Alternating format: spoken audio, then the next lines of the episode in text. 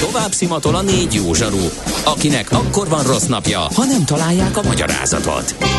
A francia kapcsolat a Wall Streetig vezet. Figyeljük a drótot, hogy lefüleljük a kábelt. Folytatódik a millás reggeli, a 90.9 Jazzy Rádió gazdasági mapetsója. A pénznek nincs szaga. Mi mégis szimatot fogtunk. Köszönjük a hallgatókat, utolsó órájába fordul a millás reggel itt a 9.9 Jazzin augusztus 30-án kedd reggel. Á, ö, de Ács Gábor. Az majd helyet. holnap, holnap jön az Ácsagabben Gábor, de most uh, Mihály Csandrással vagyok itt. Én pedig Gede Balázsjal vagyok itt, aki Ács Gábornak néz, de szeretném, ha inkább Kántor Endrének nézne, de mindegy. Így aztán az egész stábot beemeltük a műsorba. Kántor Endre egyébként most biológusként tengeti napjait, már nem tudom én hányféle állatot poszt posztolt az elmúlt napokban a Facebookra, az imádkozó sáskától kezdve a patkos orrú denevérig minden van. Igen. Érdemes felkeresni és lájkolni az ő Facebook oldalát, nagyon kis, fog örülni neki. Igen, ilyen kis lepkehálóval szaladgál a természetben, és fogidossa ezeket. Nem a... tudom, hogy. Mm. Nem tudom, hát, hogy. Érdekes, érdekes. Na, 0 30 20 10 9 0 9 SMS, WhatsApp és Viber számunk. Mondjunk egy gyors közlekedést, mit szólnál hozzá? Hát, hogyha van, akkor... Nagyon mutatom. sok, sajnos. A hatos főutat lezárt lezárták baleset miatt a Növény utca és a Háros utcai felüljáró közötti szakaszon a forgalmat elterelik, óriási a torlódás. Aztán a 15. kerületben a külső Fóti úton is történt egy baleset a Bogáncs utca közelében és a tizedik kerületben a Keresztúri úton is baleset nehezíti a közlekedést a Túzok utca közelében a díszítőüzemnél. Ha mindez nem lenne elég, a Margit hídon is van egy baleset Budára, a Szigeti bejárónál a külső sávban. Úgyhogy óvatosan mindenkinek. Közben próbálom megnézni a a Google Maps-en, hogy megvan-e még az a torlódás, mert nekem gyanús, hogy az útinform levette, és már nem ír róla. Az biztos, hogy azt Addig én gyorsan át... Uh, az a hatos úti?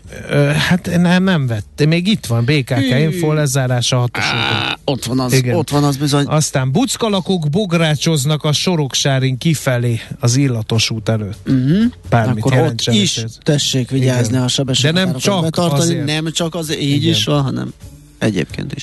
Na jó, akkor ballagjunk tovább. Nem ma, és nem mi találtuk fel a spanyol viaszt. Mesél a múlt. A millás reggeli történelmi visszatekintő rovata akkor, abból az időből, amikor pödört bajusz nélkül senki nem lehetett tőzsdeüzér. Érdekességek, évfordulók, események annó. Mesél a múlt. Így trédeltek dédapáink. Hát megint egy érdekes emberről fogunk beszélni, mérnökből színészé vált, 125 évvel ezelőtt született Aser Oszkárról, akit hát megbeszéltünk, hogy tegnap este óta ismerünk igazán. De uh, majd most a De hallgatók. majd most Katona Csaba történés segítségével a hallgatók is megismerhetik, mert egy rendkívül érdekes, színes és uh, tehetséges alakról lesz szó. Szia, jó reggelt! Szervusztok, jó reggelt kívánok, és hát uh, szívből remélem, hogy majd látni fogjuk, hogy több kiváló képességű ember, sőt zseni is fel fog bukkanni, amikor a Seroszkáról megemlékezünk. No, hát uh, számomra a legmegdöbbentőbb az, hogy mérnök ember. Igen, készült. Uh, viszonylag kicsi az átjárás a, a reál tudományok és a színészet között. Biztos van rá példa Asser Oszkáron kívül is. Hát olyankor, amikor valaki azt tanul, Igen. amit esetleg valakinek szülőknek meg kell felelni, de a vágyai azok mások. Hát fogalmazunk úgy, hogy valóban kicsi az átjárás, de neki sikerült, amihez viszont az kellett, hogy kitartó legyen, illetve segítséget is kapjon. Ha megnézzük a családját, akkor ő egy budapesti zsidó családban látta meg a napvilágot, tehát az édesapját úgy hitták, hogy Aser Mózes, és magánhivatalnokként tevékenykedett, és egyértelmű volt, hogy műszaki pályára fog kerülni. Ebben természetesen benne volt az, hogy a szülei igyekeztek őt ebbe az irányba terelni, a biztos megélhetést szem előtt tartva. Azt is hozzá kell persze tenni, hogy az is ebbe az irányba mozdította el őt, hogy fölfigyeltek bizonyos tehetségeire, bizonyos adottságaira. E, például ez egyik, egyik egyike volt, hogy valami elképesztő módon tudott bármit megjegyezni. Tehát e, akár prózai, akár verses szöveget első, maximum második hallásra megjegyezte és vissza tudta adni. És lássuk, hogy ez a fajta memória a mérnöki munkában sem haszontalan, de ami ennél sokkal fontosabb, hogy nagyon-nagyon jó rajzolt. Tehát az a precizitás, ami meg volt benne a szövegnek a megjegyzésében, ez megmutatkozott a rajz készségben is. Gyakorlatilag bármit azonnal le tudott rajzolni, viszont a művészetek iránti hajlamát mutatja, és ez a mérnöki pályánál azért kevésbé üdvös. Elsősorban karikatúrákat szeretett rajzolni. Aha. Tehát nem a műszaki rajz felé nem. vitte a tehetsége. Nem. nem. Na és ez, ez a két dolog, de ez együtt, plusz a, a szülői hatás az abban az irányba terelte őt, hogy hát akkor legyen mérnök, és ami azt illeti el is végezte a műegyetemet, tehát nem is volt ezzel semmi gond, sőt, hagyján, hogy elvégezte a műegyetemet, hanem el is helyezkedett mérnökként a ház és Somogyi vasszerkezet gyár RT mérnökeként tevékenykedett, valamivel több mint 30 éves koráig, tehát ilyen jó 10 éven át, azt követően, hogy az egyetemet elvégezte, a, utána gyakorlatilag a megélhetését ez a mérnöki oklevél biztosított, hogy 1919-ben végezte el a, a műegyetemet, ez ugye a magyar történelemnek egy elég érdekes éve, ugye a dicsőségesnek nevezett 133 nappal, tegyük rögtön hozzá, hogy 1897. augusztus 20-án született, tehát ezért emlékezünk meg róla, ugye ebbe az évfordulóba kapaszkodunk most bele. Viszont 1919 nem csak azt hozta el számára, hogy diplomás ember lett, majd pedig utána ugye nem sokkal el is helyezkedett, hanem hát arra döntésre jutott, hogy ő bizony irodalommal akar foglalkozni, és ebben az időben még nem teljesen különült el, azt mondta, hogy később se egymástól az, hogy valaki szövegeket ad vissza, tehát önálló szavaló esteket mm. tart, esetleg prózát, vagy pedig színpadi színész. Ugye ezek a dolgok elég rendesen összefolynak. Na már most, ami nagyon fontos, hogy ebben az időben még nagyon-nagyon divatos volt a 19. század öröksége nyomán a deklamáló ö, szavalás, versmondás, egyáltalán akár még a próza szövege is, aminek a lényege, hogy a színészek ilyen rendkívül emelt hangon, ilyen patetikusan, gyakorlatilag ilyen, ilyen nem természetes hanglejtése, túlzó gesztusokkal adtak elő minden létező szöveget. Képzeljék a 19. század szentimentalizmusát. Aha. És ezt úgy is hívták egyébként a síró éneklő iskola. Már ennek a lényege az volt, hogy deklamálva nagyon szépen kell elmondani, a hangtonra figyelve a szövegbe, és el kell különülni a jelentés tartalmból, és abból következő tagolástól. Tehát egy ilyen, nem, nem tudok másképp fogalmazni, számunkra, azt gondolom 21. században ilyen természetellenes ö, szöveg ö, visszaadás volt ez, de ebben az időben ez még elég rendesen élt, és hát az egyik első ember, aki úgy döntött, hogy nem így kell kiállni a színpadra, az nem más, mint Ódzi Árpád. Ódzi Árpád színigazgató és rendező és színész, aki a 19. század végi, 20. század elejé magyar színészetnek a egyik legkomolyabb figurája volt, harmadik Rihártól kezdve Hamletig mindent eljátszott, amit el lehetett képzelni, és ő volt az egyik első ember, aki nagyon-nagyon figyelt arra, hogy hogyan mondja el a szövegét. Volt némi beszédhibája, viszont gyakorlatilag tökéletességig fejlesztette a beszéd kultúráját, és ő volt az egyik első olyan színész, aki fogta magát és a szöveg tartalmára figyelt, és nem pedig arra, hogy ezt most hogyan kell deklamálva elmondani. Na, nála bukkant fel az ifjú Oszkár, hogy hát tudná-e vele foglalkozni. Most Ódrinál elég sűrűn jelentkeztek emberek hasonló kérésre, általában elutasította őket. Aser Oszkár volt az, akit nem utasított el. Hanem egész hát ő nem. De a, a felvételénél mások elutasították, és Ódrinak kellett a sarkára állni, valami ilyesmit olvastam készülvén a beszélgetés. így történt. Tehát rábeszélte arra, hogy lesz szíves felvételizni, ezt nem tette meg, tehát a színművészetére. E, te megtette, csak hát ennek az lett a következmény, hogy egész egyszerűen nem vették fel oda. Viszont Ódri pontosan látta, hogy itt a kollégák most elkövettek egy hibát, nevezetesen ezt az embert igenis föl kellett volna venni, és innentől kezdve a magántanítványaként működött Ódri mellett. És a 20-as évektől, tehát miközben még mérnöktől dolgozik, folyamatosan ad elő magánesteket, na és ezek a magánestek, ezek viszont hoznak számára némi nemű sikert, és akkor még finoman fogalmaztam, ugye elmondom, mire gondolok, felfigyel a tehetségére egy olyan ember, akit úgy hívnak, hogy Karinti Frigyes. Uh-huh. És Karinti Frigyes pedig egészen odáig megy Aser Oszkár méltatásában, hogy a Nyugat 1925. évi utolsó számában önálló cikket szentel Aser Oszkár tehetségének. Hát azt képzeljük el, amikor azért Karinti nem akárki, ugye?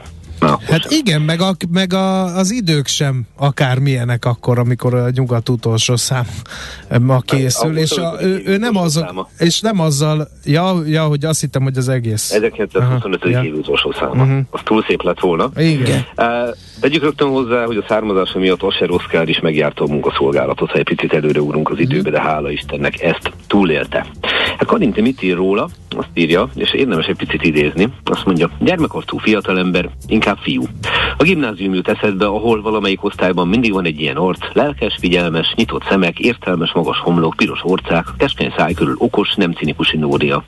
Olyan nyíltan és őszintén, olyan fenntartás nélküli érzelemmel sugározza feléd ez az arc természetes intelligenciáját, hogy szinte elmosolyodsz. Ez a jó tanuló villanát rajtad öntudatlanul. Kérdést vár, amire rögtön felelni fog, okosan, lelkesen, érdemesen.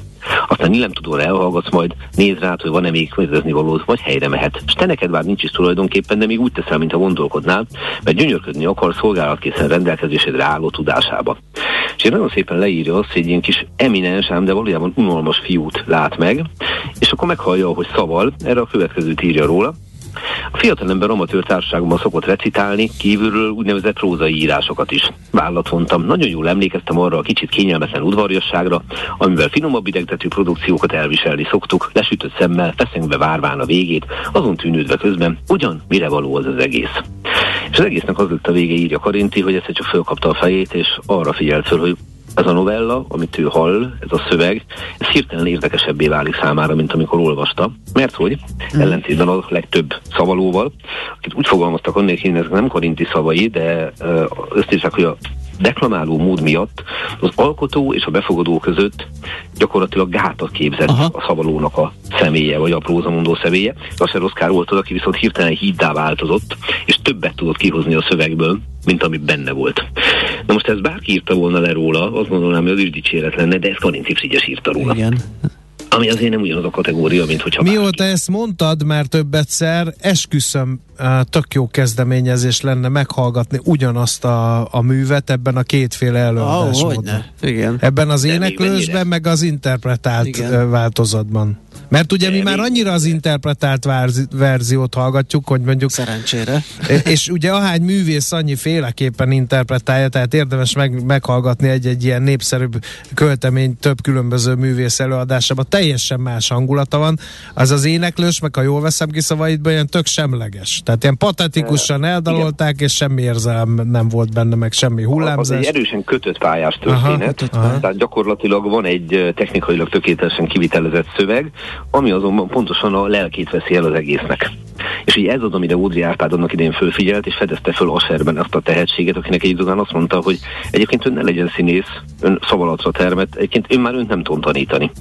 Na most ez megint egy Hát ez mekkora elismerés, bizony. Így, így pontosan. És ez az úriember ráadásul még írt is, 1937-ben megjelenik a Beszédművészet című munkája, aztán később további munkákat tesz le az asztalra, és azért azt se felejtsük el, hogy a Karinti Frigyessel való kapcsolata is eléggé mélyreható lett, mert folyamatosan tartott aztán Karinti a esteket, és hát bizony azt is tudni lehet róla, hogy egyebek mellett ő volt az, aki rábeszélte Karintit arra, hogy ismét kezdjen el foglalkozni a versírással. Ugye, hogyha valaki ismeri Karinti költészetét, most humorista Karintit most egy, egy kicsit tegyük félre, azért azt pontosan lehet tudni, hogy olyan versei, mint a leckék, vagy a nem mondhatom el senki, vagy lecke, vagy a nem mondhatom el senkinek, azért a magyar költészetnek tényleg a csimborasszói. Tehát Karintit nem idézel csak próza meg szövegíróként tudjuk tisztelni, hanem abszolút költőként is.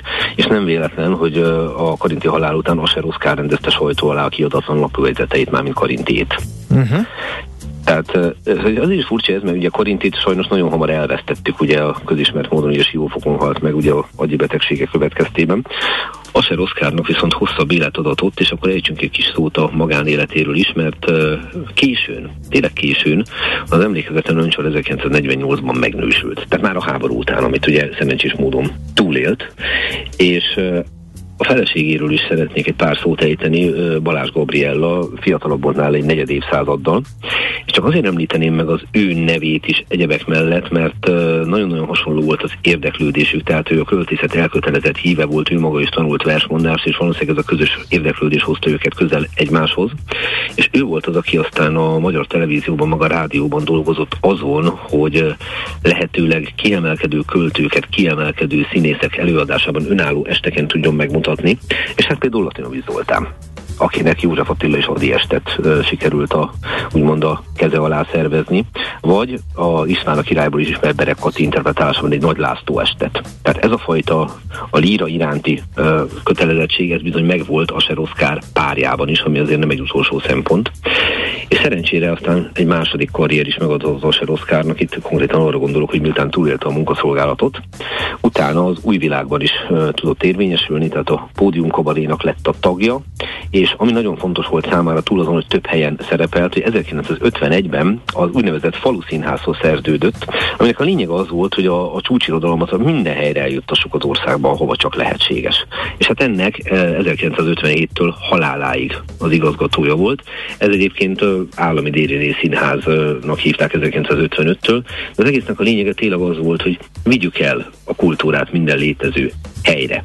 És hát ne feledkezzünk el egyébként, ha már a magánéletű szót ejtünk a fiáról se, ugye Aser Tamásról, aki, hát akárhogy is nézzük, egyetemi tanár, érdemes művész és kiváló rendező, Kossuth Díjas rendező egyebek mellett, tehát úgymond a művészi tehetség az öröklődött a családban. Az már majdnem, hogy mellékes dolog, hogy színészként is tudott azért maradandót alkotni, tehát számos színdarabba játszott, illetve filmbe. De én azt gondolom, hogy az ő tehetségét leginkább azzal lehet elmondani, hogy például hibátlanul el tudta mondani bármikor, ha éjjel belerúgtak és felébredt, akkor is a toldit de úgy az első betűtől az utolsóig. És még a Babicstól a Jónás könyvét ami egy nagyon-nagyon súlyos munka. Igen. És hát volt neki önálló Karinti este 1957-ben, úgyhogy gyakorlatilag azt kell mondjam, hogy a, az, hogy a modern magyar uh, előadó művészetnek az az ága, amit úgy hívunk, hogy a modern szavalás, na abban Aser Oszkár szerepet játszott, és számomra nagyon szívmelengető látni, hogy a háttérből fejsellik Ódri Árpád, illetve Karinti Frigyes személye is, ezeknek az embereknek. Akik ugye, igen, egyengedték az ő pályafutását. Pontosan, és innen aztán eljutunk aztán már Latinovi Zoltán szavaló stílusáig, ami megint egy külön történet, de ő is példaképként tekintett Aser Oszkárra. Na, ráadásul egy hallgató felhívta a figyelmet, ugye itt a beszélgetést azzal kezdtük, hogy ritka az, hogy egy mérnök emberből színész lesz, Latinovics az pont az. Ugye, Pontosan ő is mérnök volt. Igen, építészmérnöknek tanult, és úgy, úgy Akkor színész nemes egyszerűséggel revideálnám a felkonfomat. Hát ettől még nem sűrű. Száz, mér, száz mérnököt, Igen. ezeret a magyar színjátszásban. Ettől ez még nem egy sűrű eset, de van rá példa. Mennyire élő, most a szakmán kívül mondom én, az se rossz kár emléke, szerinted? Te a, hogy tapasztalod? Az hogy, hogy, hogy nem, nem igazán. Tehát van Asser Oszkár színház, van, amit ugye így elneveztek róla, de, de szerintem mostanra totálisan kikopott a magyar köztudatból, és ezért is gondoltam, hogy vegyük elő őt, mert egyrészt persze az élete is érdekes, mint annyi más 20. századi életút, de a hatása az viszont a mai napig itt van velünk. Tehát ma, ha valaki kiállna egy ilyen, azt mondom szépen síró éneklő szavalati móddal, akkor valószínűleg fölkapnánk a fejünket, hogy Jézusom, ez mit csinál.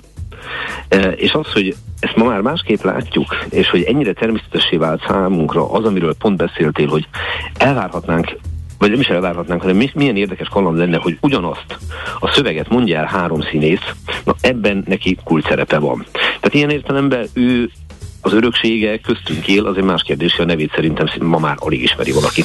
Ez a baj, hogy amikor így elkezdünk uh elkezdünk bármelyik magyar településen, vagy akár a fővárosban, hogy milyen utca legyen, vagy milyen Igen. hidat nevezzünk el, akkor, akkor ilyen gyötrődés kezdődik, pedig ugye ebben a rovatban egy csomó olyan embernek merült fel a neve, akiről még nincs utca elnevezve, ahol ott jobban megérdemelném, mint mondjuk a Kacérgiliszta utca, vagy a, vagy a Tölgyfa utca, vagy a nem tudom még. A 13. utca. Vagy a Gárdonyi Cethal utca, hogy egy kis ami ugye rendszertanilag is nagyon, nagyon találat, de viszont ebben nem felejti el. Igen. Na mindegy, hát más nem tudunk tenni, mint hogy időnként felvillantunk ilyen neveket, hála Igen, neked, és hát, ezt a oda, sort, ahol. így van, és Igen. köszönet érte, mint ahogy Reméljük, hogy rá tudunk alakulni utcavédbizottsággal, de lehet, hogy jobb nekünk, ha nem. Igen, Igen lehet. Hát az Ajánlá- a tisztelet ajánlásokat Az a tisztelet díjtől függ, ja, hogy jobb-e vagy nem. és hogy átalakulunk-e vagy nem. Igen. Igen. Köszönjük Csaba, nagyon szépen. köszönjük, szép napot! Nincs mit legjobbakat kívánok, Szia. sziasztok! Katona Csaba történésszel beszélgettünk a 125 évvel ezelőtt született Aser Oszkáról. Mesél a múlt robotunk hangzott el. Kövesd a múlt gazdasági és tőzsdei eseményeit kedd reggelenként a Millás reggeliben. Tőzsdei és pénzügyi hírek a 90.9 jazz az Equilor befektetési ZRT szakértőjétől. Equilor, az év befektetési szolgáltatója. Deák Dávid üzletkötő a telefonvonalunk túlsó végén. Szia, jó reggelt! Sziasztok, jó reggelt, üdvözlöm a hallgatókat! Na hát a vegyes volt a kép, Ázsiában volt egy kis esés, meg Amerikában is folytatódott egy kicsit. Most mi történik Európában, mennyire ragadt ez át, mennyire fordult esetleg a hangulat? Nagyon jó a hangulat itthon is, igaz, igazából Európában is, ezt látjuk mind a részvény, mind a kötvény, mind a devizapiacon. A Budapesti értéktős de 1,1%-os pluszban nyit, 800 milliót meghaladó forgalommal 43.105 ponton a Bux Index. Uh, úgyhogy igazából mondhatjuk azt, hogy nagyon szépen nyitunk, és ahogy nézem, igazából minden nagyobb részvényünk uh, jól tud teljesíteni. Az OTP 1,3%-os pluszban 9018 forinton, 1%-ot emelkedik a MOL is 2788 forint, a Richter részvénye is szép emelkedésben van, közel 1%-ot emelkedik 8220 forinton áll, és hát gyakorlatilag a Magyar Telekom itt, aki nagy kezd leszakadni továbbra is forgalom szempontjából. Itt a Blue Chip az is egy 9%-os pluszban 339. Na de akkor ki van a Telekom helyett forgalomban, ha leszakad a vezető hármastól a vezető negyedik? Leginkább senki. Ah. Uh, uh-huh. Sajnos igazából. Tehát OTP, nagyon... Richter, MOL, aztán meg néma csend. Pontosan. Aha. Vagy néha-néha, ha felkapnak valamit, és lesz benne egy-egy napos mánia. Mondd csak, miért, minek köszönhető ez a féktelen jókedv? Ez igazából ez egy elég jó kérdés, mert nagyon-nagyon optimista, pozitív hírt nem nagyon láttunk így a piacon. Most, most lehetséges ez, hogy a az elmúlt két-három nagyobb, ö, nagyobb esésének ez egy korrekciója, de azért ö, ez mindenképpen érdemes lesz figyelni, mert ahogy látjuk igazából mind a kötvények árfolyama, mind a devizapiacra átragadt ez a, ez a nagyon jó hangulat. Uh-huh. Uh, hogyha már deviza, akkor a forintunkra nézzünk rá, hogy ott mi történik, ott is, oda is ráragadta a jó Oda hangulat. is ráragadta a jó hangulat, igen, egy euróért jelen pillanatban 405 forint 80 fillért, oh. még egy dollárért 404 forint 90 fillért kell fizetni a bankközi devizapiacon. Nyilván egy picit azért enyhített a nyomás, hogy az euró-dollár kereszt ismét paritás fölött 1.0023-on kereskedik a fő keresztet, és hát azt ugye el kell mondani a hazai fizetőeszköz esetén, hogy ma kettő órától ugye a Magyar Nemzeti Bank a havi kamat döntőülését tartja. Az elemzői konszenzus 100 bázispontos kamatemelést vár 11,75%-os alapkamatra, és hát igazából, hogyha a konszenzusnak megfelelő lesz, akkor fogjuk figyelni továbbra is, hogy milyen közleményekkel fogják kommentálni igazából azt, hogy ja, valahogyan reagálniuk kell nekik is erre a nagy egyéves inflációs sokra, amit a rezsiár, rezsiár kivezetés, a fixált rezsiár kivezetés, meg a, a benzinár stop részleges kivezetése fog okozni. Oké, okay, meglátjuk akkor, tehát ez délután két órás program, és fél három a sajtály, vagy hogy szokott lenni? Három óra a közlemény, Három. hát, ha, ha sajtótájékoztatót hirdetnek, az a közleménnyel egy időben szokott kezdődni. Ja. Vili, oké. Okay. Köszi szépen, Dávid, szép napot. Köszönöm én is, szép Szia. napot, sziasztok. Deák Dávid üzletkötővel néztük át a tőzsdei fejleményeket. Tőzsdei és pénzügyi híreket hallottak a 90.9 jazz az Equilor befektetési ZRT szakértőjétől. Equilor, az év befektetési szolgáltatója. A kultúra, befektetés önmagunkba, a hozam előrevívő gondolatok. Könyv, film, színház, kiállítás, műtárgy, zene. Ha a bankszámlád mellett a lelked és szürke állományod is építeni szeretnéd. Kultmogul. A millás reggeli műfajokon és zsánereken átívelő kulturális hozam generáló rovata következik. Hát most a kultúra rovatunkban is egy kicsit mesélni fog a múlt, mert hogy arról beszélünk a Magyar Fotográfia napján, Uh, ami ugye ah, tegnap volt, igen, de ugye tegnap, tegnap nem, volt erre, róla. nem volt erre időnk, de szeretnénk azért uh, itt is ismeretet terjeszteni, hogy mit adtak a magyar fotográfusok a világnak, akik kalózunk lesz. Fehér Zoltán György, ő maga is fotográfus, fototechnika történész. Jó reggelt kívánunk! Jó reggelt kívánok! Jó reggelt! Halló, halló! No, itt vagyunk, igen. Igen, kiválóan. No. Hát, tisztelt üdvözlöm a kedves hallgatókat és titeket is. No. Egy nehéz témával. Bizony, vágjunk bele, mert az idő meg szűkös, a téma pedig bő. Kezdjük a, a legnagyobb újítókat, ugye amikor a fényképezés, nemzetközi fotográfia és Magyarország szóba kerül, akkor talán a legtöbben azt mondják, hogy Robert Kappa. És akkor, akkor már örülünk, mert legalább egy világhírű magyar fényképész tudunk, de hát Nagyon azért maga, maga a, a, az ipar iparágban nem is, én amikor készültem erre a beszélgetésre, meghökkentően sok és meghökkentően meghatározó felfedezés. Ezt akarom mondani, hogy fontos dolgokra, az objektívtől a tükörreflexig, a polaroid igen, technika, igen, igen, igen, mindenhol ott hagytuk. a... egyetértek. Na most egy pillanatig azért visszatérve az indításra, a fényképezésben vannak a fényképezés művelő, és, kész, és a fényképezés uh-huh. készítő személyek, ugye említetted a kapát, aki ugye hát egy meghatározó személyisége a riportásnak, de, de természetesen vannak olyanok, akik az eszközök előállításában tevékenykedtek, felt, feltalálók, újítók, uh-huh.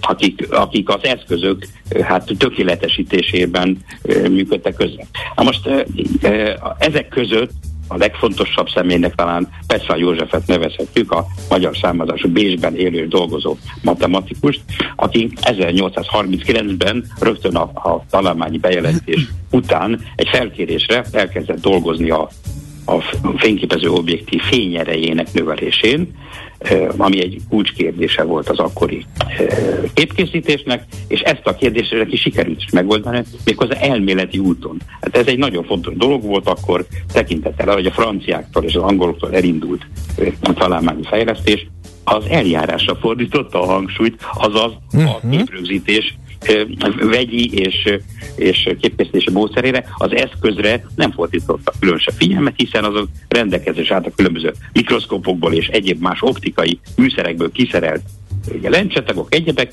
de ezek nem voltak alkalmasak a fényképezőgép hát objektívének hát szerepére betöltésére, hiszen nem arra készítették őket. Na most ezt a, a, a franciák, angolok jelentették. Figyelme, nagy vonal, lezer, ugye franciák nem, nem figyeltek erre, és ez, ez azt eredményezte, hogy egy meglehetősen gyenge kisfényerű objektível órá, órákig, vagy hát fél órákig kellett ugye úgymond exponálni, azaz fényt juttatni a anyagra, és ez hát, hát szinte nem tette lehetővé, hogy egy embert lefényképezzenek, a tájképek és és városképek készültek. És akkor jött Petrán József, aki kiszámította matematikai úton, hogy hogyan kell elkészíteni különböző lencsetagokból összeállított objektívet, ez, ez meg is valósult, elkészült, a gyakorlatban működött, és egyszerűen 30 másodperccel le, lerövidült a az addig esetleg több órás uh-huh.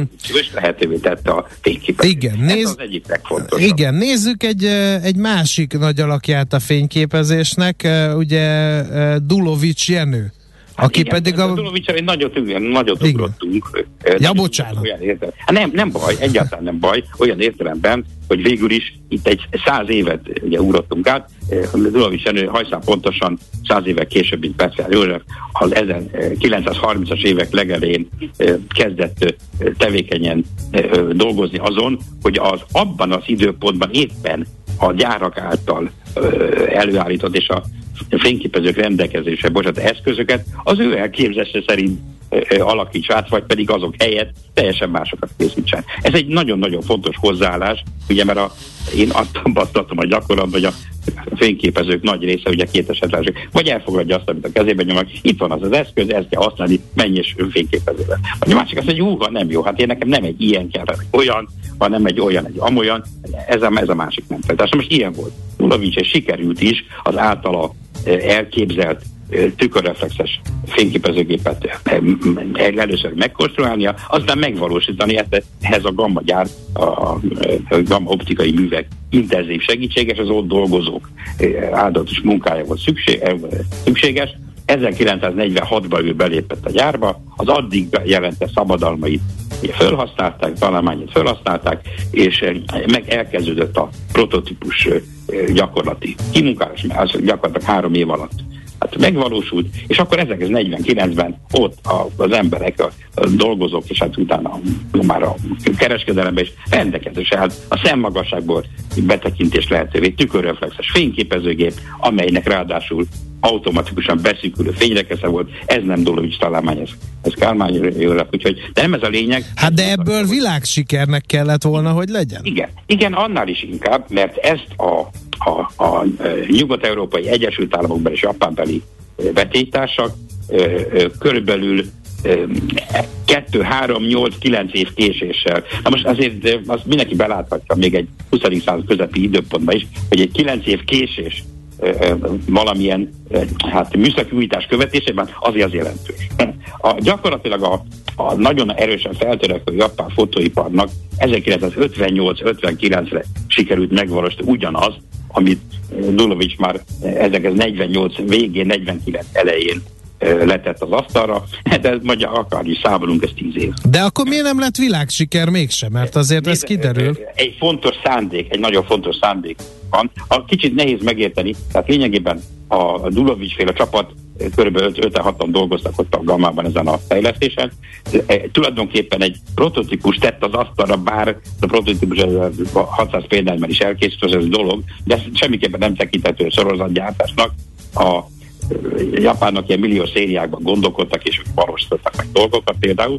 Tehát lényegében a, a, az elkészített példányok a gyártásba történő átültetése, tehát hogy végül is készítettek egy géppázat, ami bizonyos három darabból volt összerakva, a külső rész mindegy, azt lehetett volna kettőből, vagy préseléssel, hidegfolyatással, stb. Tehát ez, hogy, hogy, hogy az hogyan menjen át a sorozatgyártásba, ez nem valósult meg, mert a felső vezetést leállították, talán KGST szinte most végül is ez nem Aha, hiszen akkor még KGST ország voltunk. Igen. igen. Nagyon megy az időnk, úgyhogy szerintem mindenkivel nem, nem fogunk tudni foglalkozni Egyáltalán esetleg. Nem nagyon fontos lenne megemlíteni Mihály Józsefet. Na, említsük Na akkor, akkor utolsóként Mihály, akkor vegy. Utolsóként azért kell Mihályról beszélünk, mert ő az Egyesült Államokban dolgozott, nagyon sokat emlegetjük a Fordnál dolgozók, a, tehát sokat, sokat beszélünk a külföldön sikeres magyarokról. Ez egyik ilyen Mihály József, aki a világ legnagyobb fotóipari cégénél a Kodaktál dolgozott a végén, már a 30-as évek végén, 40-es évek elején, már ő volt a fejlesztés osztály vezetője, tulajdonképpen azt valósíthatott meg, amit akar, és amit akar, az egy olyan fényképezőgép volt, amely automatikusan szabályozta a, a fénymérő által mért értékeket átvitte a, a magára az eszközre, tehát az illetőnek csak meg kellett keresni a témát, hogy mit akar lefényképezni, beállít az élességet, megnyomta a gombot, és a dolog működött. Ez 1938-ban a világ, New világkiáltása jelent meg, és ez tulajdonképpen nyugodtan mondhatjuk, hogy még a mai, mind a mai napig meghatározta a fejlesztés, hiszen ma is azt látjuk, hogy a, a képkészítőnek nem kell gondolkodni, hogy most végül is milyen a fény, kevés sok, mi, hogy, miért nyomja meg a hogy Tehát ha nem akar külön játszani a fényekkel, csak pusztán megörökíteni, nem, a, akkor azonnal lehet. Akarja látni. Uh-huh. Ha rögzíteni akarja a látvány, akkor a, a, az eszközbe beépített szoftvereket felhasználva ezt meg tudja tenni méghozzá naponta milliárdszor. Világos. Szóval ez, és ez így indult a ez, magyar. Ez, ez zseniális, én szerintem javasolhatjuk, hogy Akkor az a rengeteg kiválóság, aki most kimaradt, az a millániális területén megtekinthető álmok igen, álmodói. Igen, igen, igen, egy nagyon szép falat láthatunk, amelynek az a felirata, hogy tudományos arcképcsarnok, álmok, álmodói, és ott kilenc sorban sorakoznak a portrék, és hát mindegyik egy-egy sors, mindegyik egy-egy életút, például Mihály Józsefnek 200 szabad bejelente szabadalma volt, tehát mindegyik kép mögött egy-egy hatalmas munkásság van. Óriási, hát köszönjük. akkor aki kíváncsi erre a munkásságra, az menjen el az álmok álmodói kiállításra, millenárisra. Önnek pedig nagyon szépen köszönjük, hogy kalauzunk volt, napestig hallgatnánk, de sajnos eddig tartott a műsorunk. Minden jót viszont hallgatóknak is. Fehér Zoltán György fotográfus, fototechnika történész elevenítette fel, hogy mit adtak a magyar uh, fotográfusok és uh, mérnökök a világ fotográfiájának. Kultmogul. A millás reggeli műfajokon és zsánereken átívelő kulturális hozamgeneráló rovata hangzott el. Fektes be magadba, kulturálódj! Ez Azt, tényleg óriási. Hát ugye, ez milyen jó kis, de, de nagyon megint fontos. beleütköztünk abba, hogy Asser, Oscar után Igen. hallott valaki a, ezekről az de emberekről? ott a Pecvá József, ugye Pecvá megint egy utca név, egy utca tábla, az ott a 11-be, eh, akiről megint ott megyünk el, és fogalmunk sincs, hogy mekkora. Mihály József penge. Utca, Igen. van ilyen? Na, nem, tudom. nem tudom. Kéne, hogy legyen. Na, Na, betiltanám az összes rádióban az alábbi mondatot gyorsan, mert kevés az időnk. A Azt lehet, hogy hatóság de... meg nem tiltotta Igen, be ezt a dolgot. maradjunk úgy, ennyibe, hogy sajnos valahogy jelezni jut, kell. Nem a... beszélhetünk 24 órán keresztül. Van. Na, úgyhogy most Köszönjük, is hogy itt voltatok. Holnap jövünk. Számon kérjük a mai GDP termelésben Forint játszott pontosan, szerepeteket. pontosan.